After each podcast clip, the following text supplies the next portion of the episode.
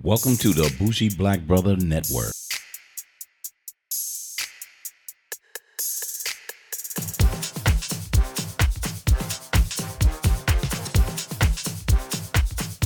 Hello everyone, this is Alicia Carr with Women Tech Talk, and today's episode I'm at GDG Women Tech Makers big event here, and I'm with Shanice, correct? Yes. And with Nadia. Yes, Nadia Rahhali. And Shanice. Shanice Graham-Merrill. And you're with? I'm with Black Tech Women. I'm the Atlanta City lead. Really? Tell me a little bit more about Black Tech Women. So Black Tech Women was an organization started by Andrea Moore, who is in San Francisco, and it's basically supposed to be a community where Black women who are in tech can engage, inspire, and really have an opportunity to develop and grow and learn amongst each other. We found out that being women in tech, that there were so many of us and we were kind of scattered, but we never really had a place to come together and really talk about what's going on, inspire each other, kind of share our stories, but really have that community to grow. And so that's what Black Tech Women is doing around the country. We're in a couple cities, including San Francisco, LA, New York, DC, and here in Atlanta. But our real goal is to just bring women to Black women in tech together. To have an opportunity to really develop and grow and have a safe space and have a tribe and feel like, you know, if you're in tech, you're not in it alone, because a lot of us have felt that way. And so this community's here and we're present, and we want people to know and come to our Facebook, which is Black Tech Women. We're also on Instagram. Follow us there and really join, become a member, and be able to share in all of the great opportunities we have available for our members. And you said you're on Facebook, correct? Right? Yes, we're on Facebook. Because y'all followed me on Instagram. I was like, who the hell? And Nadia, what do you do? So I'm Nadia Rahhali. I am the general manager here at the Loudermilk Conference Center. And she's officially the tech location now. Yeah, we are. Yeah. So yeah, we host a lot of tech conferences and tech meetings, and I've definitely seen sort of the shift and the change. And I remember when our first meeting used to be predominantly white men, and now you see some sprinkles of color, and you see women, and as somebody that's not from tech. But I do love to solve problems, and I do love learning and curiosity. It's inspiring, and it's a community that's very open and welcoming, and it has definitely made an impact in my personal life. You have been involved with a lot of the events going on here in Atlanta. I did. So I went to General Assembly, and I got certified in digital marketing. So I'm a digital marketing strategist and brand strategist. Awesome. Yeah. So shout outs to Women Who Code and the leadership, Women Who Code ATL, and its leadership for just giving me that sense of hope and optimism, and say that, you know, at your age, you know, I studied African American studies, like, ain't nothing about me that's tech. You know, to say like you can do it, and you know you could go and learn this stuff. So, and just be able to speak 21st century language and know what's going on. So like, to me that's how Women Who Code Atlanta, how they impacted me, and then they connected me also with Goodie Nation, and so I did a hackathon with them, and I led a team, and that was really, really, really. Empowering as a woman, and I think that was something that you touched on in your keynote today, Alicia. Mm-hmm. And really I felt it. I felt that how your work is empowering other women like me. So, and it's something that I have to accept. It's hard for me to to accept that, but I'm starting to realize that I am empowering other women. That's why I'm you know, trying to do this conference, Women Empowering Women Women Empowering Women Tech Conference. And I think that not only I'm thinking about just empowering women, but I want to empower them young girls as well. Yeah. You know, Keisha Williams mentioned when we did an interview, she said, Alicia, it's them young girls. And I'm like, this is what we have to change, because as a Black woman, we don't see much of me. And when I did the Lean In conference a couple of weeks ago, and I had all these not only these young women, but these young men, and they were like, this woman did this, why did, how does she do it? How does she taught herself how to be a developer? And they were so inspired by my story. And I'm like, okay, so I need to do something about this. They need to see more of us. It's not just me. There's so many people that they can see that's doing just what I do that are women. And so when I think about Black Tech Women, I think about there has not been any organizations out there. You're probably are the first that I have heard about that are focusing just on Black women. And so do you know how and why, they how they got started? Where did it got started? So Andrea gave me a little background, but I actually worked with Andrea at Google about, I want to say 4 years ago. Yeah, we started 4 or 5 years ago. It might be longer, so don't quote me, but we all kind of had a similar experience where we all worked in tech. We were in the affinity programs for all of our companies. It was Black Googlers Network, or at Apple it was something else. So, and we were all kind of experiencing the same thing as Black women specifically, though, because I think you have women in tech, and women, as a group by themselves, is marginalized. But within that, you have Black women who have a different experience. You have Hispanic women, you have Asian women. We all have a very different experience, but especially for Black women, we're seeing that diversity is an issue amongst African Americans, but then predominantly Black women, we're being educated more, we're getting more life experience, we're getting paid more, different things like that, but we're not moving up as quickly. We're not being able to stay in tech. And one of the things that Andrea and I talked about was that when we left Google, I think it was maybe 5 or 6 of us that left, and we were the only 2 that stayed in tech because everybody else was kind of turned off by the fact that they just didn't have anything. There was no opportunities for growth. It was too hard. It was too difficult. It was not an environment conducive to growth for a Black woman in that environment.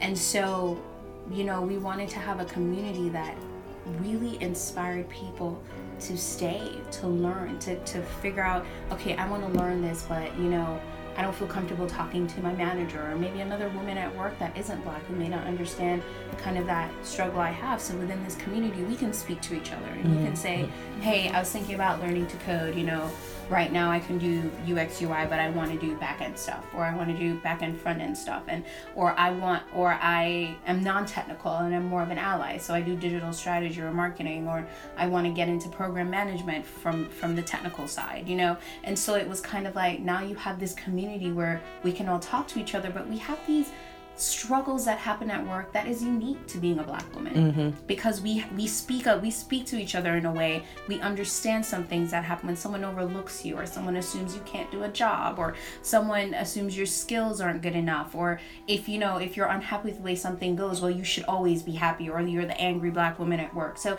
there's a lot of things that we understand. And can I touch your hair? Exactly. So it's kind of like we have this unspoken understanding of what that was, but we weren't talking to each other about it. We weren't communicating to each other. And with Black Tech Women, not only are we communicating with each other, but we're helping each other develop and grow and fill gaps and share. And you find out, oh my gosh, I was looking for this. Oh, I'm in Atlanta, I know somebody. Or, I experienced this today. And it's like, yeah, I've experienced that too. Or, oh, there's an article about, venture capitalists. And you're seeing more groups pop up for Black people in tech. But Black Tech Women specifically, it's like the Black woman always sometimes feels underserved. It does. Because with Nadia, and, she, like she said, she's starting to network. And not only network, but start bringing events here related to a lot of women issue. What made you get more interested in that, Nadia? In the tech space or in the women issue? In the tech, both in tech space and women issues. I've always been I'm curious, so I love learning, but it's the energy that I saw when we would host a tech conference, and especially women's tech conference, how people, they have each other's back, and there is this ecosystem that's supportive, and it's not like traditional organizations carry, where there is this intensity and this, I guess what you were relating to earlier at your work in the other, like when you were in the private sector. Yeah. There is this like heaviness, and people are just like trying to just climb up, and they're just hustling. But like what I've experienced here is a support, is a community, yes. People having each other's back, mm-hmm. People saying, you know, you don't know, and there is no right or wrong. It's just, it is what it is.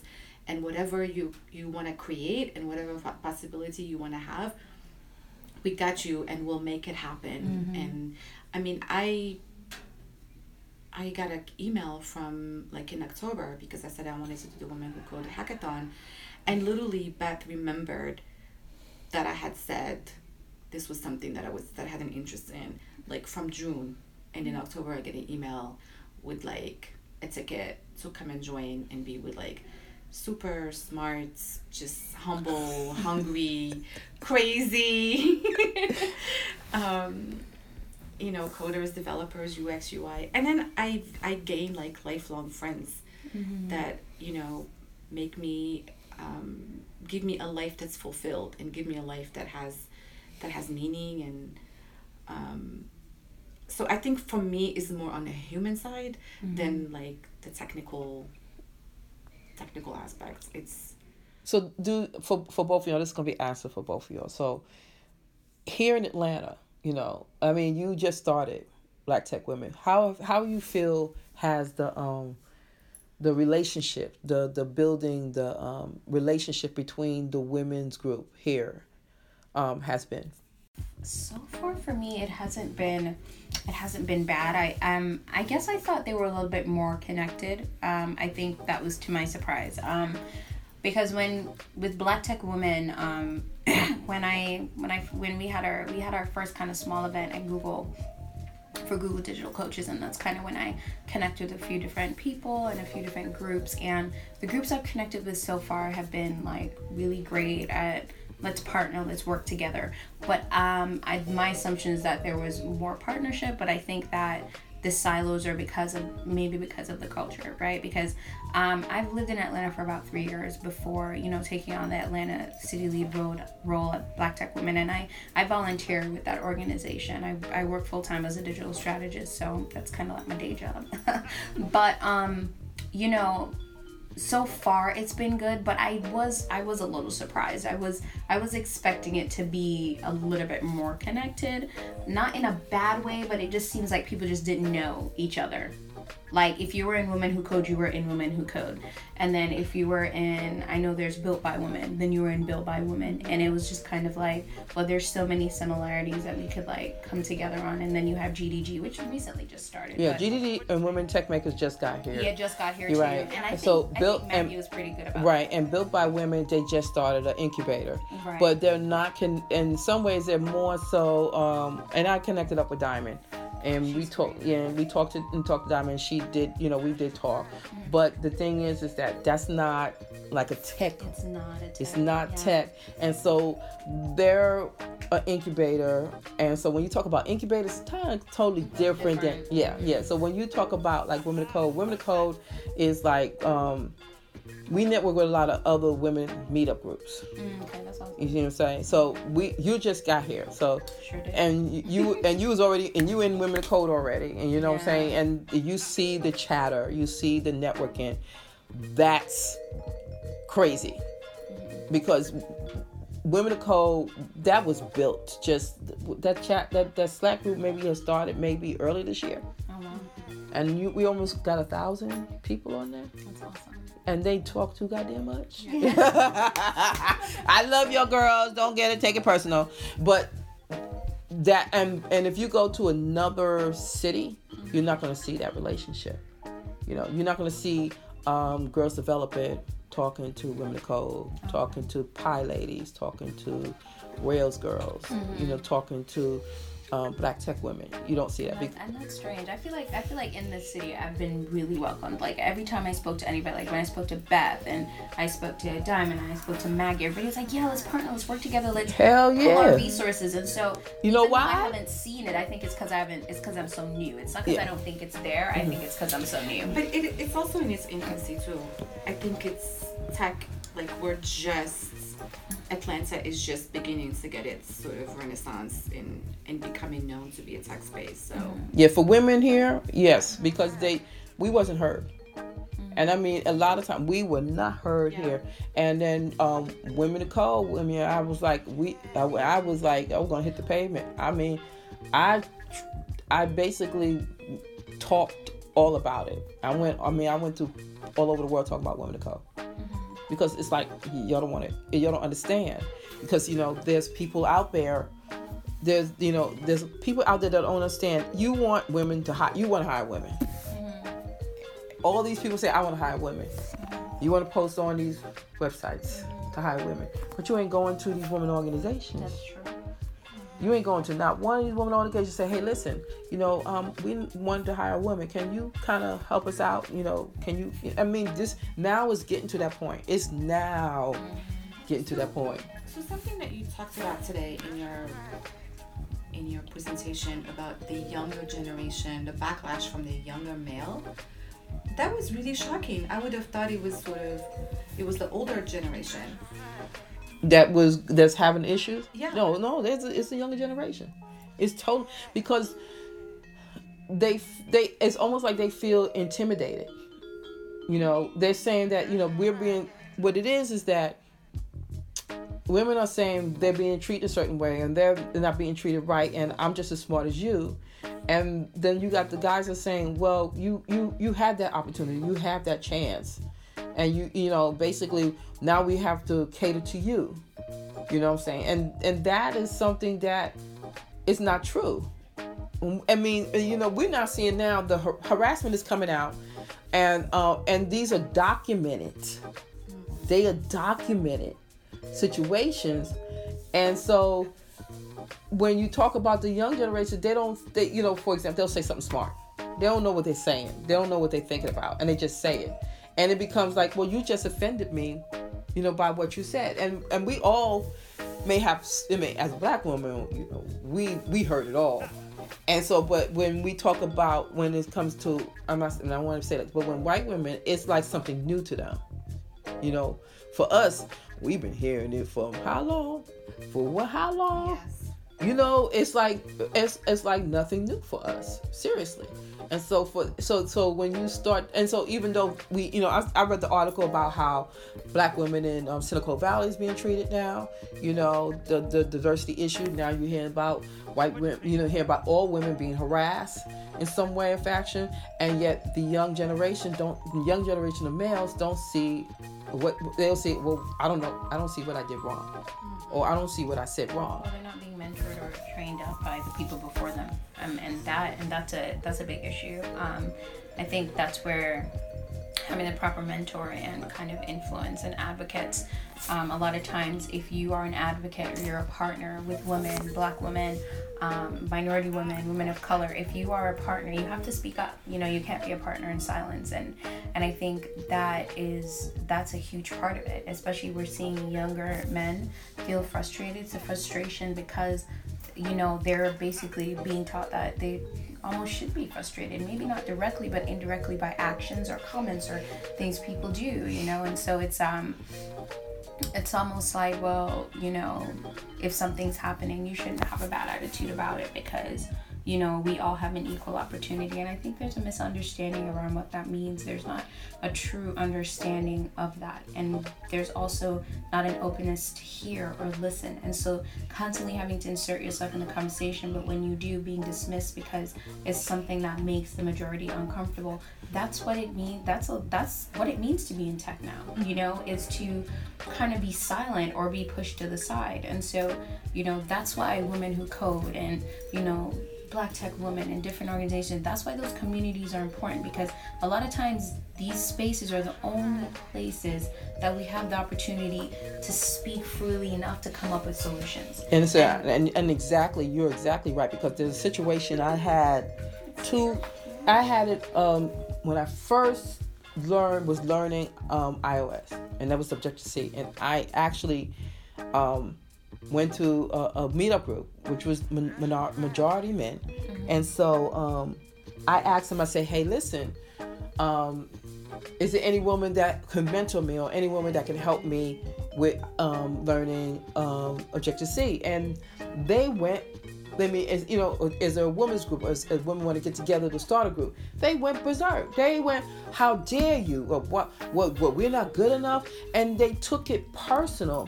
And didn't understand that women have a different kind of relationship of communication for each other. I need support. I need somebody who can relate to what I'm doing. You know what I'm saying? Just like you said, to see me. You know what I'm saying? And that was in 2013. And then think about it then, bringing it back now, we're starting to see it's just a little bit more to it now, you know what I'm saying? It's gotten heated. Let's say that. It got heated. I think more people are speaking up now too. I think that because it's not a taboo conversation anymore. And it used to be very taboo. I mean, when I was working exclusively with a tech company, when I worked from 2011 to 2014, and I think only around 2014 is when those conversations really started to become not taboo. So for that time, if you spoke about it, people looked at you like, so it wasn't, when I say there wasn't a safe space, you didn't have a tribe, you didn't really have, and people who wanted to be there for you didn't know how, because they were going through it too. And so it's kind of like, none of us, I think that's why in our communities we're so supportive of each other. I think that's why we lift each other up so much, because there's this unspoken understanding that I get it. I get why you feel like you have to be silent. I get why you feel like you can't speak. I get why there's missed opportunities because you're afraid. I get where that fear is coming from. And if we do this together, then we can be afraid together, and then build that confidence together, right? If there's going to be a backlash, let's be. Let's do it together. That's why that community is so important, and that's the solution. That's why it makes me so excited. I'm so passionate, because community is everything, and I mean real community. So what do you think? So what do you think now? What do we think we need to do to empower women, to get more women involved or want to be part of techs? I'll attempt to make them to integrate, and that's what I was saying today. It's kind of my theme for today, is that being a part of tech, your voice matters, because what we're building is for you. What we create for you, the Internet of Things, the internet in the background, life in the background, AI understanding you, put you at the center of it. Technology should matter to you because it's about you, and don't let anybody who is on the back end tell you that it's not, because they're building those products for you. Exactly. They're building those things for you. That's why you need to be in the conversation. Yeah. Even if you're not in tech, you need to be a part of that conversation, because AI is here. Virtual reality is here. Scanning people's brains and doing all of that, it is here. And we need to speak up and say, I'm the one purchasing these things. I'm the one that's going to engage and make your product matter. So if you're going to build it, you need to make sure my voice is in the room. Yeah, exactly. And you start to demand. And you started, and we're starting to, like I said, when the guy had came up with the idea, he actually said, he reached out and talked to Jim Bonnet, and Jim Bonnet sent him to Women of Code. And he was like, I need to get women's perspective. Like, oh, really? Oh, since I'm into down home automation, future of home, and all this stuff, let me explain to you what I like to do. Oh, yeah, well, but have you tried this? Have you contacted these people? And he was like, well, goddamn, yes, I do. Yeah. Yes, I'm not just anybody. And so that exposure that we need to have is like, but, women have those ideas. And the thing is getting them to create those ideas. and I think that's really what was with the We Rise conference, where it was what I heard as just a basic consumer that does not represent tech culture, did not grow up in tech culture. I mean, I remember the dial-up era. I remember, you know, AOL and things. It was the thing that was said is, if you have curiosity and if you're open, we're welcoming you. Like, the We Rise Summit was just, I mean, it was just amazing. Like, you are here, we got you. And it didn't, the leadership was really intentional about being inclusive, and that meant ethnicity, that meant economic background, that meant you don't have a degree, it's okay, come on. Yeah. You're in your 50s, you're in your late 40s, come on, we got you. And it was, it really, like, I don't think I've seen anything like that. And I mean, we do tons and tons of conferences that was really intentional about not representation, not just having a photo of, you know, a Muslim sister or whatever. Yeah. But it was truly, like, it was really intentional, and really giving them a seat at the table to have a conversation and be a part of it. And empowering them to say, yeah, so you're retired and you want to learn. It's okay. Come on in. I mean, we all want the help. You know, we all want that for our women. You know what I'm saying? Because the thing is that any exposure of any form of technology to these women, you know, like I said in my video, I was like, if we could just open these up to the Black women, let them see that there's so much you could do in tech. You know, it's not just being mobile. It's not just being, you know, a web designer. There's just so many opportunities you could do by you just being a part of it, can change any perspective that they put out there in the tech community, you know. So. And you don't need to be technical. I think there's this fear that, oh my God, I don't even know what is a Python. Like, you don't need to know all of that. Know that they're creating it for you and join into the conversation. Even if you don't know the logistics, even if you don't know the technical side, because my role is non-technical. I understand technical enough to say, you didn't do that right, that's not what we needed, you probably need to fix this and this, but I'm not sitting there building it, but I know enough, right? Yeah. So, but yeah. It's inserting yourself in those conversations. It's like, when you think about tech, I think about something as simple as a cell phone. In the beginning, not everybody had a cell phone, and you had to learn, and there was a learning curve. Yeah. And now everybody needs to know how to use a cell phone. Yeah. Think of yourself as a part of that transition, that if you're not doing it yet and you don't know it yet, you're going to need to know it. No matter what your socioeconomic background is, no matter who you are and what you look like, become a part of it. Learn the conversation, because it's going to matter. If it doesn't matter for you, it's going to matter for your kids. You know, you don't have to be technical to be a part of that conversation. And you know, we consume technology so much. You watch TV, you watch stuff on demand, you're on Snapchat, you're on Instagram, you use apps. Some of your apps time your wake up. Some people just have apps to tell them what music they want to listen to at certain times of the day. You are already engaged. You are using it. You are a part of it. And until we start to see ourselves as participants in tech, we won't think it's for us. And it's so strange, Shemek. How can you not think tech is for you? I don't have to sell you on it. You use it every day. I know, exactly. Exactly. You know, so be a part of that conversation. Yes, exactly. And come together and say, my voice needs to be heard, because guess who's buying your product? Yep. Just so you know. Exactly. We are. I am. We are. So, I'm using it, so the final question, and to close this out real quick, is so what do we do now for the future of tech? What do we should do to make it to say women need to take control of this now? What do you think we should do? I think there should be, I would love to see sort of a cross-generational, some sort of cross-generational work. Because I know my generation, a lot of my friends are just really, really, they think it's not for them. They think they have to be technical. They think, and if there is some sort of like cross-generational, mentorship or support or sort of inviting people or an education piece. I mean, I get the value of the younger generation and moving them. And like one of my failures when I did art school, by the time that I went to art school, they took away computer labs. So because the new, I went in art school in my late 30s, and so these young women was coming up with, they knew how to do Illustrator. They knew, I was the only one that couldn't use the creative Adobe Creative Suite. Mm-hmm. So which means I had to get into marketing, and I didn't have the time to like design and learn, and nobody was there to teach me. So some sort of like women my age, providing resources and tools, because the younger generation, they grew up with it, they know it, it's like it's native to us. It's a new language that we're learning, and it's like we're immigrants. So I'm actually an immigrant and an immigrant. I'm native to tech. I'm not native to this language, just to this tech planet that we live in. Yeah.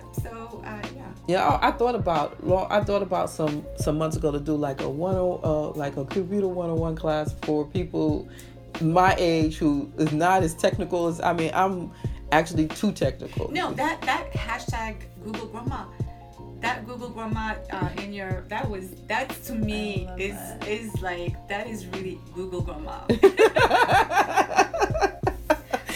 I think that's true too. I think one of the things for me on top of that intergenerational kind of cross and kind of, because that's what's happening, right? I think when if we take it back to that conversation, why is it that it's young men that are saying this? It's because they don't have any teachers. And so as young people, we need to be open to, you know, teaching the generation that was before us who's not native to this, but then also teaching the generation after us how to appreciate and to use it well, mm-hmm. and to use it right, and to impact lives with it, and because that's the opportunity that it presents. But even above that, I think what we see, you know, I think a lot of people don't think about marketing efforts as anything that's important. They think of it as a subset, but that's what, use your marketing efforts to develop your brand, right? Mm-hmm. And if your brand is visually telling people that women don't belong, or women of color don't belong, or Asian women don't belong, or, you know, if we're not seeing that, if we don't see it, if we're not hearing it, it changes our perception.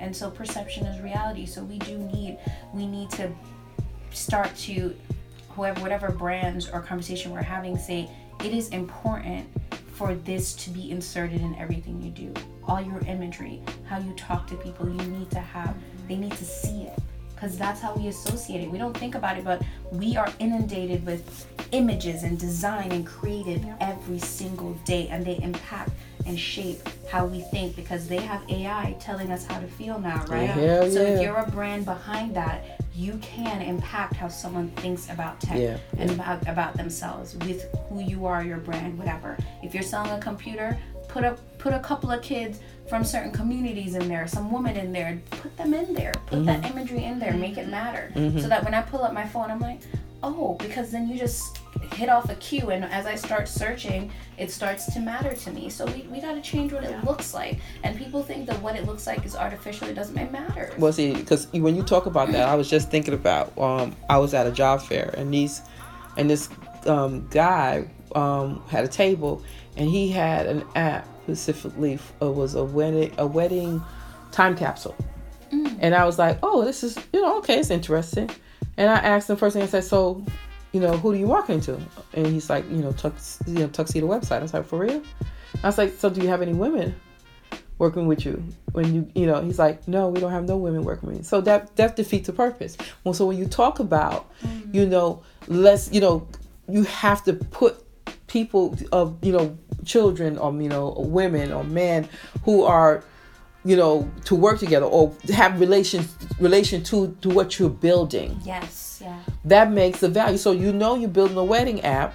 That means that it should market to women. Did you bother to do the research on, you know, who you need to sell it to, how to make your money? Another thing is, you know, no woman wants a time capsule. You know, so those are the things, you know, when you say that, I'm like, well, that's the first thing I will look at, you know. Yeah. Where's the picture of the woman in a wedding gown on there? You know what I'm saying?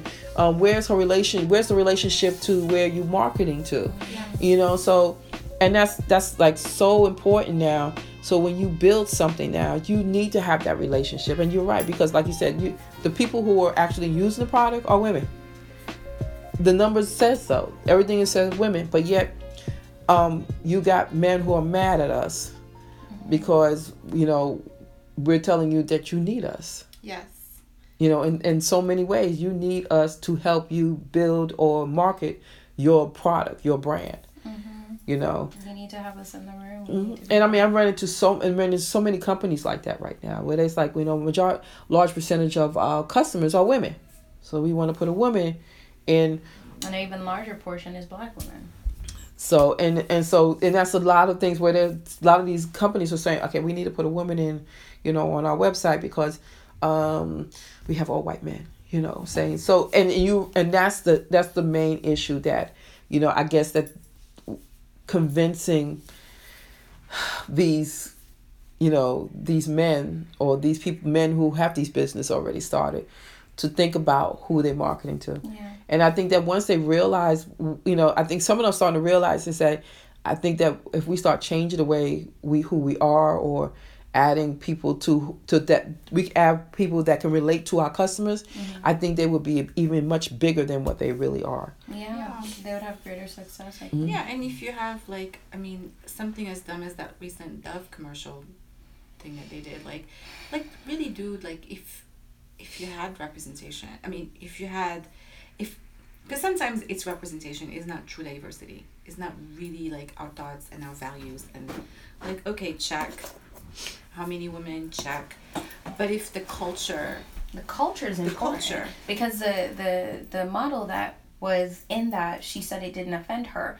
And when her family saw it, it didn't offend her. But her family is also in that Western African continent and in Europe.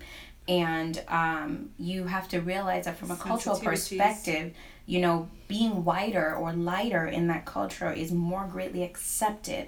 And sure is. And then here, and yeah. From a historical content, we have mm-hmm. had advertising where we had soap, and we would, you know, you'd have the little Black caricatures go into the soap and come out white. And so from a historical insensitivity, you have to think about your market. Yeah. If mm-hmm. this ad was good in one market, it doesn't make it good in another market. Exactly. And so we have to think about that level too. There's so many layers to it. Yeah, because like what was it, the Cocoa Pops or the Kellogg's Corn Pops. Corn Pops, yeah. Where the janitor was darker. Was brown, yeah. I was like, well, baby, I don't remember Corn Pops being brown. So that was who did that?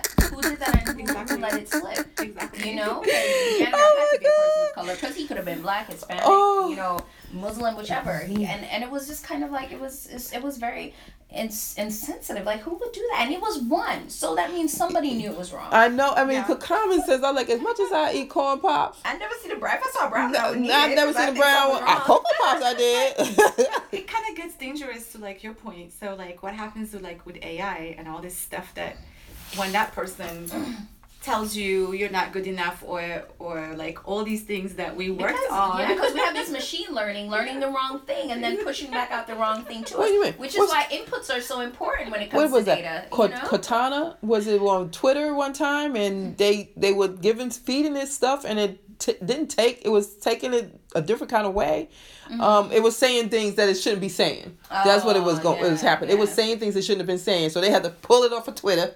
Yeah, okay. I remember that. Oh yeah, that. I was like, what the hell? You know, and so those are great examples of tech going awry because you don't think about diversity organically. Yeah, exactly. Like, we have to be more thoughtful about how we think about people. And, you know, the creative consultancy I work for, we talk about, you know, that our message and what's important to us is that we target audiences in a thoughtful way. Like, being thoughtful is everything to us. We are not going to put something out there that we have not taken from the beginning to the end. And even if you don't want all of it, you can get a piece of it, you can get parts of it, but we have thought through that for you. Okay, so let me go back now. So, mm-hmm.